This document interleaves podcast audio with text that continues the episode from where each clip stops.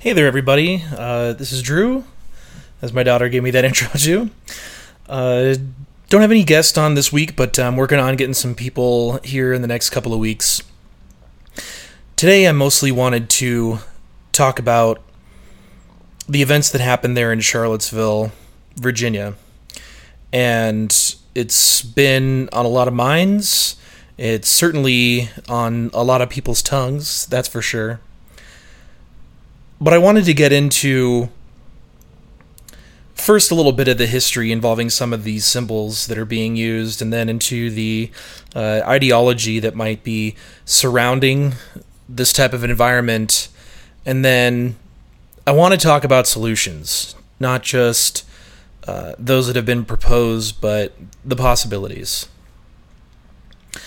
So, what we saw this past weekend, we saw some folks that showed up and they were carrying the flags of the swastika and the stars and bars. They can call it a Confederate flag, but that is actually not the Confederate flag. As far as the Confederate States of America is concerned, it's a Tennessee battle flag. It's not the official flag of the CSA.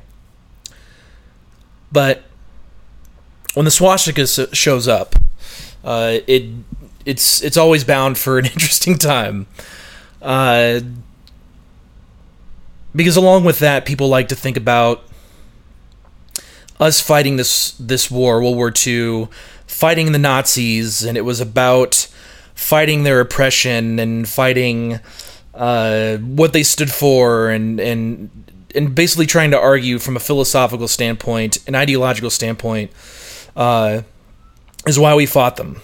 But that's not true. And I want you all to know that ahead of time.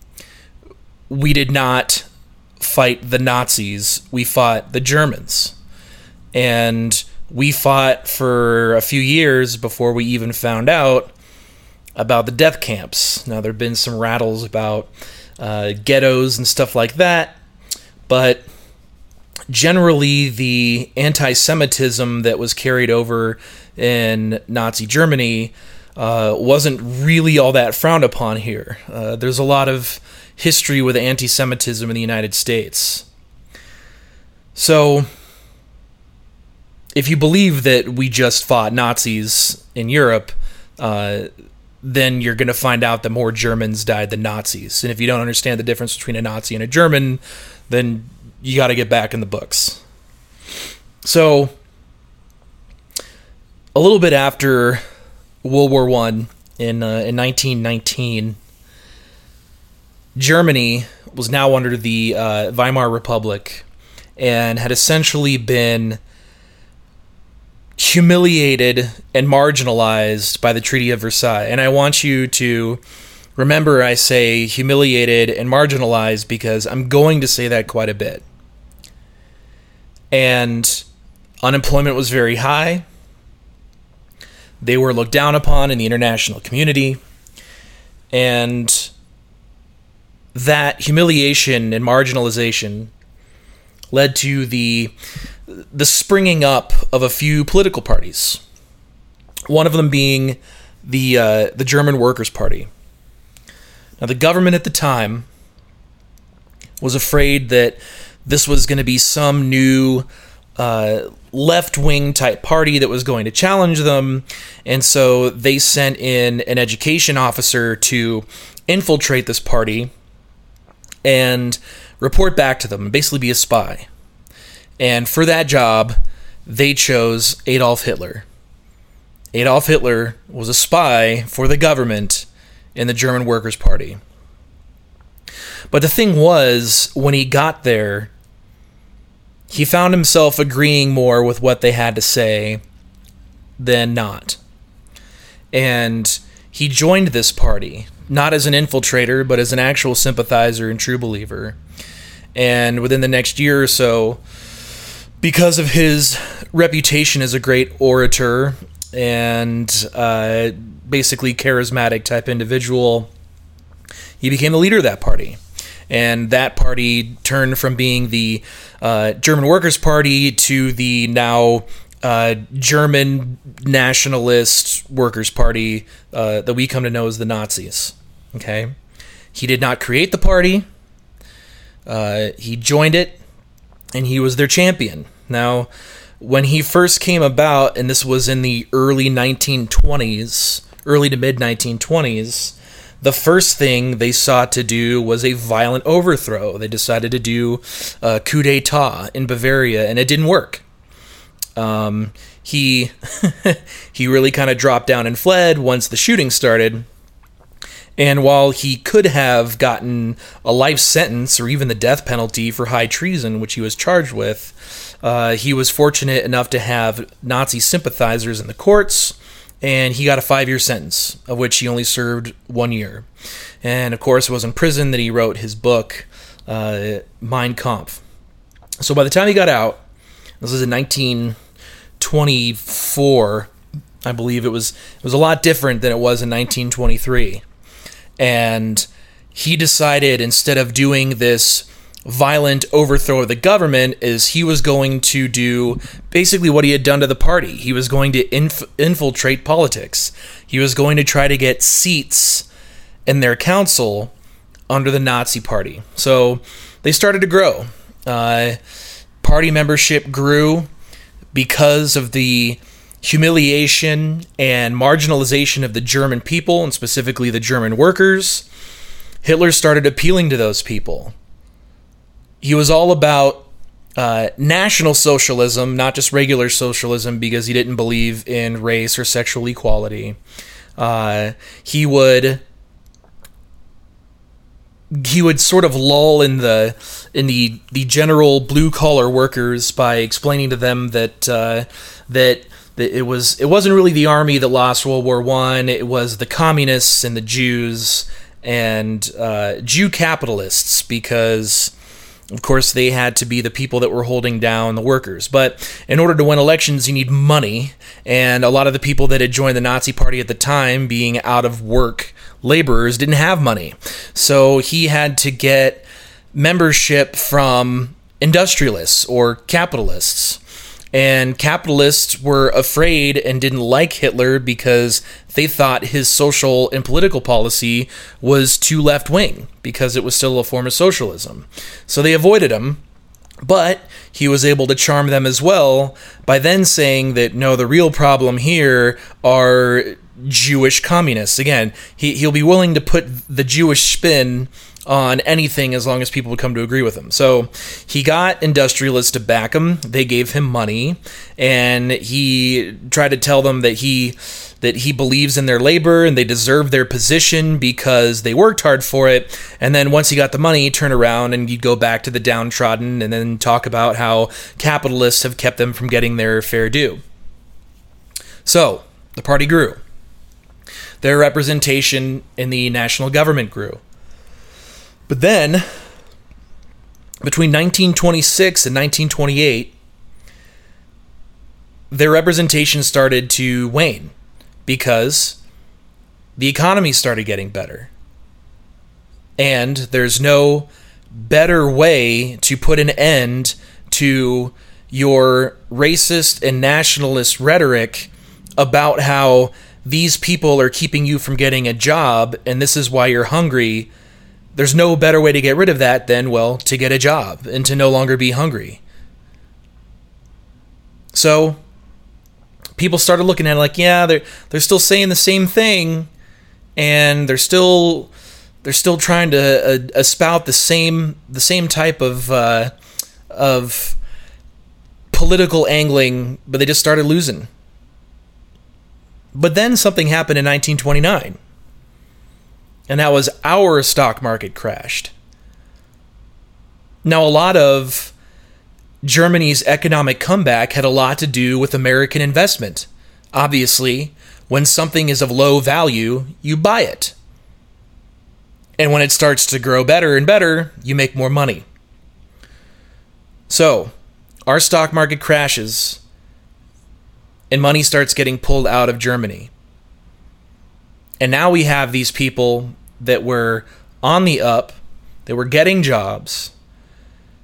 They went from 1. I think it was about 1.25 million unemployed to over 4 million in the span of a year. Tripled. Almost quadrupled.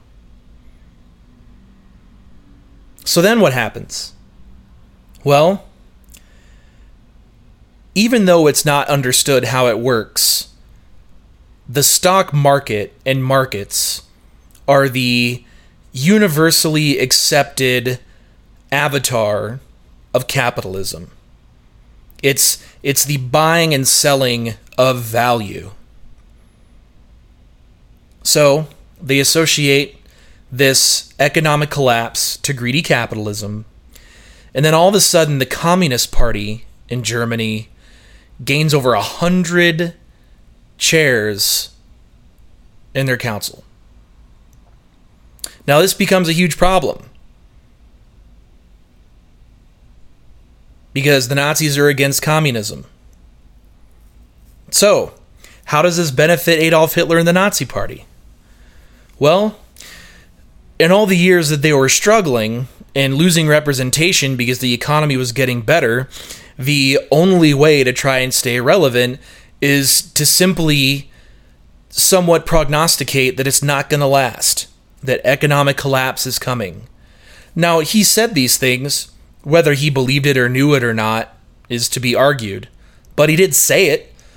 It was on record that no, this can't last, that the real problem is coming around the corner. And luckily for him, it did. And people remembered that. People remembered, oh, well he kind of knew what was going on and what was going to happen, so maybe he's the guy to fix it. And on top of that, with the huge push of the Communist Party, he was able to convince the industrial capitalists that they are on the brink of a Bolshevik revolution or something akin to that here in Germany. And so, knowing that the first thing you do, or the first thing that was done in that revolution, is you seize the means of production. Therefore, there was a scare. He incited a communist scare, and that forced the people with the money to force their, at the time, chancellor out. And then we see the rise of Adolf Hitler. Became supreme chancellor, who got rid of every other political party. He brought free school. That was cool. I mean, all of it was written by and controlled by the Nazi Party, but it was free. And then he just started marching through territories.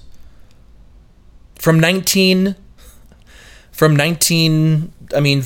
on. So in all the way up to 1939, because the fear of going to war was too great. And he took the Rhineland and he took Austria. I mean, he just walked in. There were no bullets fired there.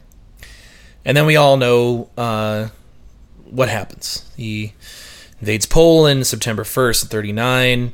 So begins the war. Backstabs Stalin, is going to war on the Russians, with the British, the French. And as we all know, his obsession with the occult led to a Middle Eastern dig, trying to find the Ark of the Covenant, and then eventually the Holy Grail. For some of you listening, you think I'm just being serious all the time. Like, wait, wasn't that Indiana Jones? Yes. Okay, so...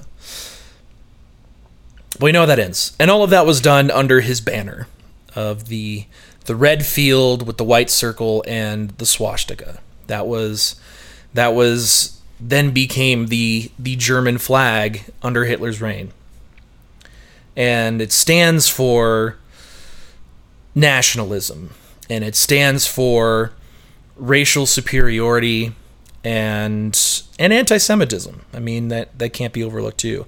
I mean, there are a bunch of things that Hitler's Nazi Party rejected, but communism is one we have a tendency to forget about because we were anti-communist as well.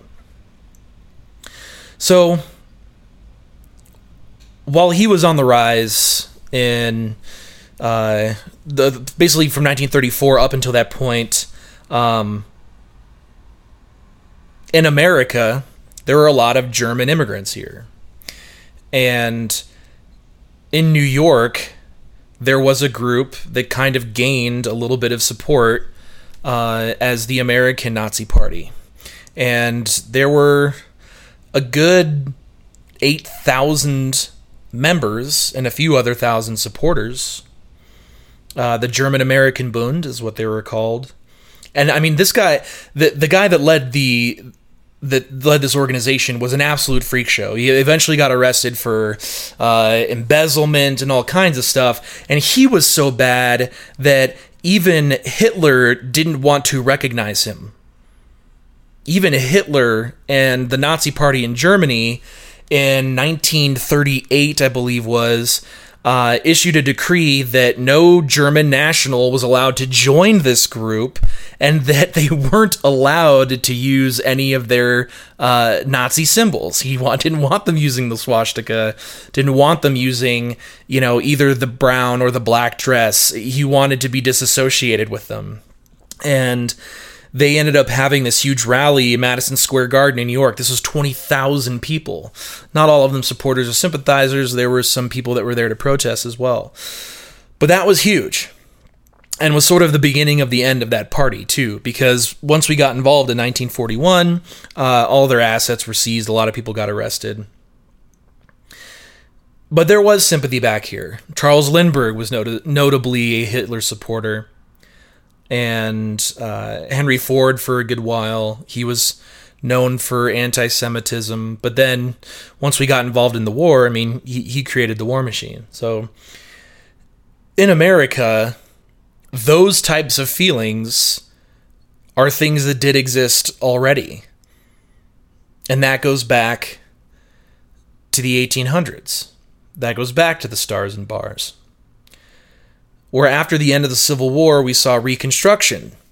And during Reconstruction, the South felt that they were humiliated and marginalized. Does that sound familiar? And this humiliation and marginalization, as the losers of the war, allowed for seeds to grow that would become the Knights of Columbus, that became the KKK, that allowed for this type of radicalism to spread. Because if you feel that you're marginalized and humiliated, and somebody comes along and tells you what that problem is that's caused it and how they can fix it, you become attracted to it. So the South's humiliation and marginalization led to Jim Crow laws. Yeah, they're free, but we're going to make sure that they're not seen as equal. And so, under Jim Crow, the African American community of the South was marginalized and humiliated. And that led to the Civil Rights Movement. I mean, literally a humiliation and marginalization. I mean, there was areas in the bus that had a sign, Negroes sit here. Separate water fountains, separate bathrooms. Literal marginalization and humiliation. And if you're going to call Rosa Parks' move to not give up her seat, that was an actual manifestation of a refusal to not be humiliated or marginalized. So then came a Civil Rights Movement. Okay? Humiliation and marginalization leads to movement. Sometimes it can lead to radicalization. People would call the Black Panthers radical. Or when the Nation of Islam came, at first when Malcolm X appeared, and they were more violent. And then eventually, when he parted ways with those people, he got a little bit more even-keeled. Nonviolent. But it takes those things. Humiliation, marginalization. So, what we saw here, or at least from my view in Charleston, or in Charlottesville, excuse me, in Charlottesville, Virginia, some people came in. On the first day, I think there was maybe 100 protesters. Maybe. And then counter-protesters came. Now, both of these groups really just looking for a fight. I mean, that had pretty much been stated by every professional reporter there. Then the next day, obviously you see an opposition, so out come the wolves, right? 500 protesters, twice as many counter-protesters. Over 1,000 counter-protesters. Now, the counter-protesters threw tear gas at the protesters, and the Charlottesville cops just got the hell out of there. The police were so non-involved in any of this. And then this 20-year-old guy takes his car, mows down 20 people, 1 killed, 19 injured. And this was already after armed and unarmed combat had been going on. It came to that point. It came to vehicular manslaughter from this guy who apparently always had an interest in the Nazis, and a guy who could not join the military because of his mental health issues. And that's where it came to a what's going on here? What are we doing? Or were some of my friends that I'd seen on social media when they detach themselves and say, "What are you doing, America?" And I look at this group, and I'm listening or I'm reading about their blurbs, some there for some reason, some for another. And I see words like white advocacy, and I see identity politics, and I see what it is they're trying to promote and what they're protesting. And it's a feeling of humiliation and marginalization. Now, I know a lot of you out there are going to say, "Oh, well, they're just wrong. It's ridiculous to think that white men are marginalized and humiliated." And I got to say you're wrong, because I've seen people attempt to marginalize and humiliate me because I'm a white male. So I understand why they're pissed. I understand why they're mad. I understand that they feel marginalized and humiliated. But I kind of jump off the boat when they're pushing for supremacy. That's where I can't get on board with that. That doesn't make sense to me. To be better just because of where you were born or what race you were born as, to claim superiority over nothing that was accomplished. You know, this may be a part of that white male privilege that I've constantly been accused of having, but I don't get riled up about that too much, because I don't hang my identity on being a white guy. I don't feel attacked when there are statements made about white people, or when there are statements made about straight men, or statements made about Americans. I don't put myself and my identity into those things, because I did not choose those things. Those are not deeds of mine. And I know I'm continuing to choose to be a man. But I don't identify myself with that. And like I said, maybe that's a privilege. Maybe that's a privilege of mine, because people do put their identities into these other things. People have put their identities into being women. They put their identities into being people of color. They put their identities into being gay or lesbian or bisexual or transgender or Christian. They put their identity into being white. They put their identity into being men. They put their identity into being American.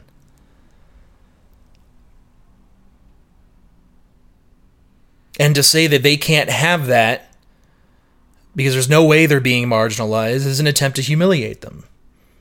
And it seems that that this push for equality is only an attempt to bump up another group that you support and tear down another. They're fighting more for equity than for equality. Because the truth is, I don't think people care really about loving everyone and equality as much as they say they do. In a women's march this year, this was supposed to just be for about women's issues, about all women's issues, women of color, LGBTQ women, women's rights, and it was hijacked by a contingency of Black Lives Matter. Because to that movement,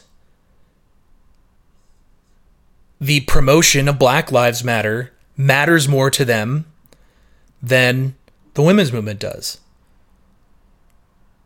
In Chicago this year, an LGBTQ rally, a group or contingency, whatever you want to call it, of supporters, those that identify, but also are Jewish, came to the rally. And they were told to leave. Because apparently they didn't know at this LGBTQ rally, where it's supposed to be about gaining the respect and identification of just being a human being, if you're transgender or gay or bi or whatever, apparently that was also supposed to be a pro-Palestine type gathering, I guess. There's marginalization even within those movements. And I dare say they care more about getting what they identify with more, getting to that finish line, than anything else. It's not everybody. Yeah, it'd be nice if everybody did. But if one thing they identify it as gets the jump, then they'll definitely prefer that. And it's my friends that I see that talk about loving everybody are also calling for the destruction of people that don't claim to love everybody and will attempt to humiliate and marginalize them. So do you love everyone? If you want to quote MLK and talk about how darkness cannot drive out darkness, only light can drive out darkness, and hate cannot drive out hate, only love can drive out hate. We gotta love, except hate these fuckers over here. There's no place for it, they say. There's no place. Well, all of that stuff has existed before. Whether there's been a place for it or not, it has existed. So what do you do? How do you solve for it?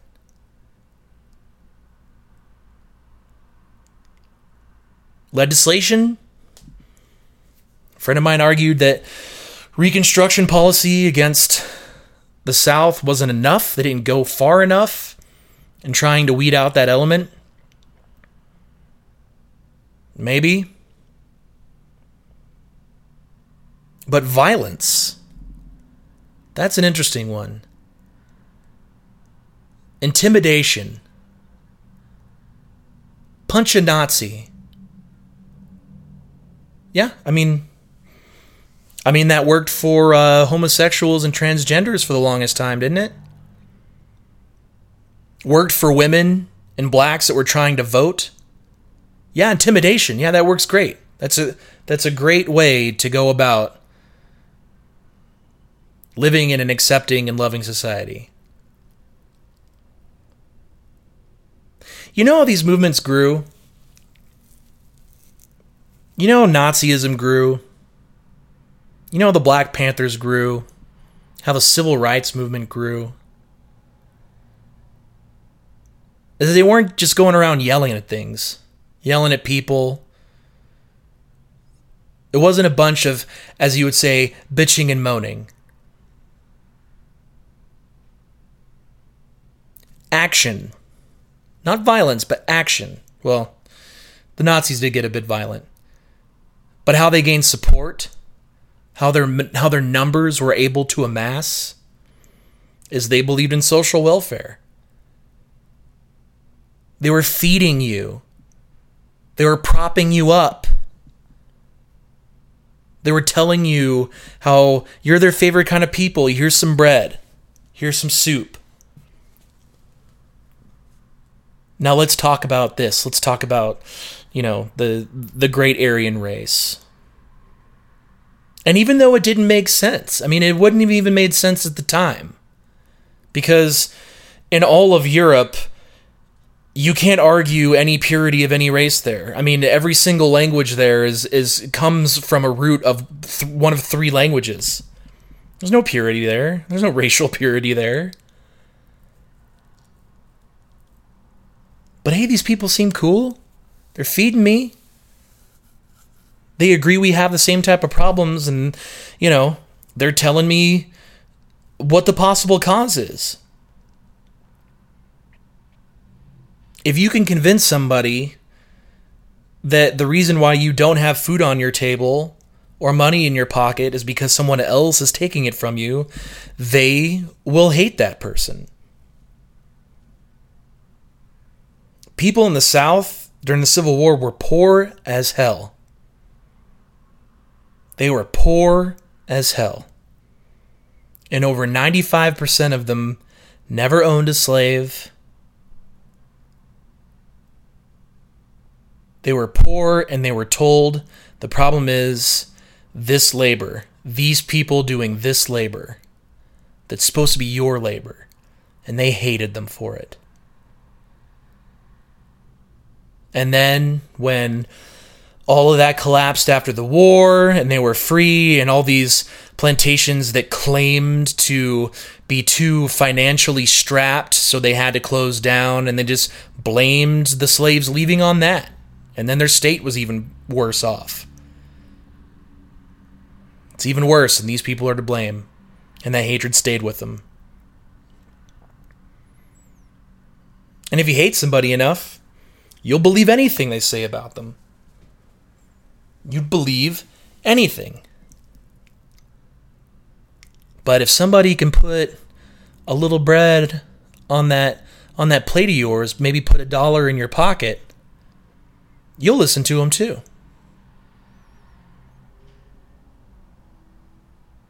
And that's what they did. And the Black Panthers were out in communities, feeding people, getting them newer clothes. They were about they found a specific group that they wanted to support, and they got support from them by being good to them. And the Civil Rights Movement, they gathered these people around, and they said, it's going to be hard, and you're going to face a lot of resistance, but there was a network of support. They met. They knew each other. Now, it's just some invitation on Facebook. Hey, if you maybe feel this way, let's just join up and do a thing. And all they do is just yell. They just chant and yell at each other and then fight each other. Nobody's having a community barbecue. Nobody's, you know, trying to there's no Nazi group that's trying to gather up toys for good girls and boys. They just show up to just hate. And then counter-protesters show up to hate on them. Nobody's feeling inclusive.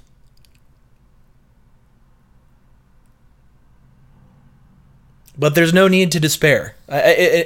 What's sad is that people think that just because this happened, that America's turning in a wrong direction, and I can tell you that it's not that bad. There was said to maybe, they were going to project between 2,000 to 6,000 of these Unite the Right protesters show up. The most that came was 500. It's a non-traversy scare. And as I said earlier, more than twice that number showed up in opposition.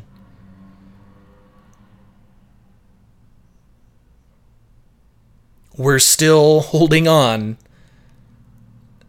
to that racism is wrong, that any racial superiority is wrong. Are you going to have these people that feel marginalized and humiliated? Yeah. Do they have grounds? Yeah, I would say this whole Google memo thing that just happened this past week. Yeah. And you may say that's ridiculous and it just feeds the problem. But overall, no. Overall, it's not spreading. Overall, we're not more racist. This used to be institutionalized in our government. The Nazis never went away.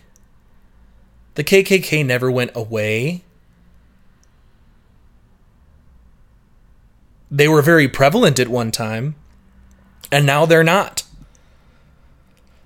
So when they show up, you think, oh no, I thought we were done with this. No, it's been there. But it's not a majority. It's not even that significant of a minority. And this thing could have just been considered one more right-wing versus left-wing clash until somebody got murdered. And that's really all what it would have been. Until somebody got killed.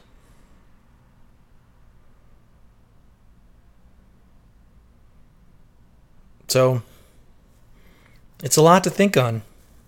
But I'm telling you that there's no need to feel discouraged. Because we are still, today as we were a week ago, opposed to that kind of behavior. To that kind of thought process. Because it doesn't make sense. But I gotta tell you, the people going around and saying things like that hatred isn't something that you're born with and it's something that is taught or that's put in you. Yeah, I agree, but you're giving the wrong image here. These people that showed up, this isn't that the little 2-year-old in the KKK garb that's touching the riot cop shield. Most of these people aren't coming from racist households. Did you see how young these guys were? These weren't old racists. They were white men who felt they were being marginalized and humiliated. And then they found that group. They were feeling lost. They were feeling betrayed. And that's radicalism 101. 101. Take someone who feels disenfranchised and give them an answer. It's tough, definitely. But like I'm saying, it's nothing new, but it's something that we're going to overcome. And I'm telling you, if you want to start getting those things away, it can't just be about shouting matches. These people that showed up and their opposition showed up looking to fight each other.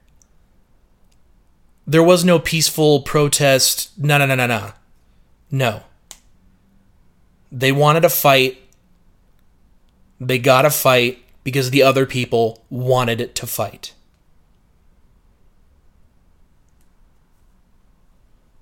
And I gotta tell you, if somebody you didn't like came up and punched you in the face, are you just gonna stop hating them? No. You may come back with a bigger gun. So, I mean, those are just my thoughts on the situation. I'm usually, people wouldn't call me a very optimistic person, but I am. I really am, because I don't know what a tipping point could possibly be, but it's going to have to come back to not just saying a bunch of stuff about love and equality and all that other stuff, but more positive things have to be done. Positive action has to be done. It has to be done in the streets. It has to be done in solidarity. It has to be, you have to have a white man and a white woman and a gay man and a used to be man, now woman, and a black woman and a Jewish. You need to see the diversity represented if you're going to talk about love and equality. You can't bring in this one group and tell the others to fuck off. That's not equal or fair. This isn't about trying to make up for lost time. Eventually, you have to cut that and start over at zero. How are we going to go from zero? And it's been a lot easier for all these what are seen as progressive nations over in Europe. Literally, they were all destroyed. It took absolute destruction of a system to then have them reevaluate it. I don't want absolute destruction in order to reevaluate. This is supposed to be a country that can change. A country that can look and realize the problems that they're having and try to change them. You can do a major overhaul if you want, but you don't need to literally just bring everything down, and that includes lives, that includes infrastructure. Or maybe you do, and maybe you do. I only have evidence of that's what it takes. That's the only thing I have evidence of, is absolute destruction and starting over. That's the scariest thought to me. Anyway, this has been Drew Talks Podcast. Hopefully I'll have a little bit more happy things to talk about here next week. But anyway, I've been Drew, and you've been great. And please take care of each other.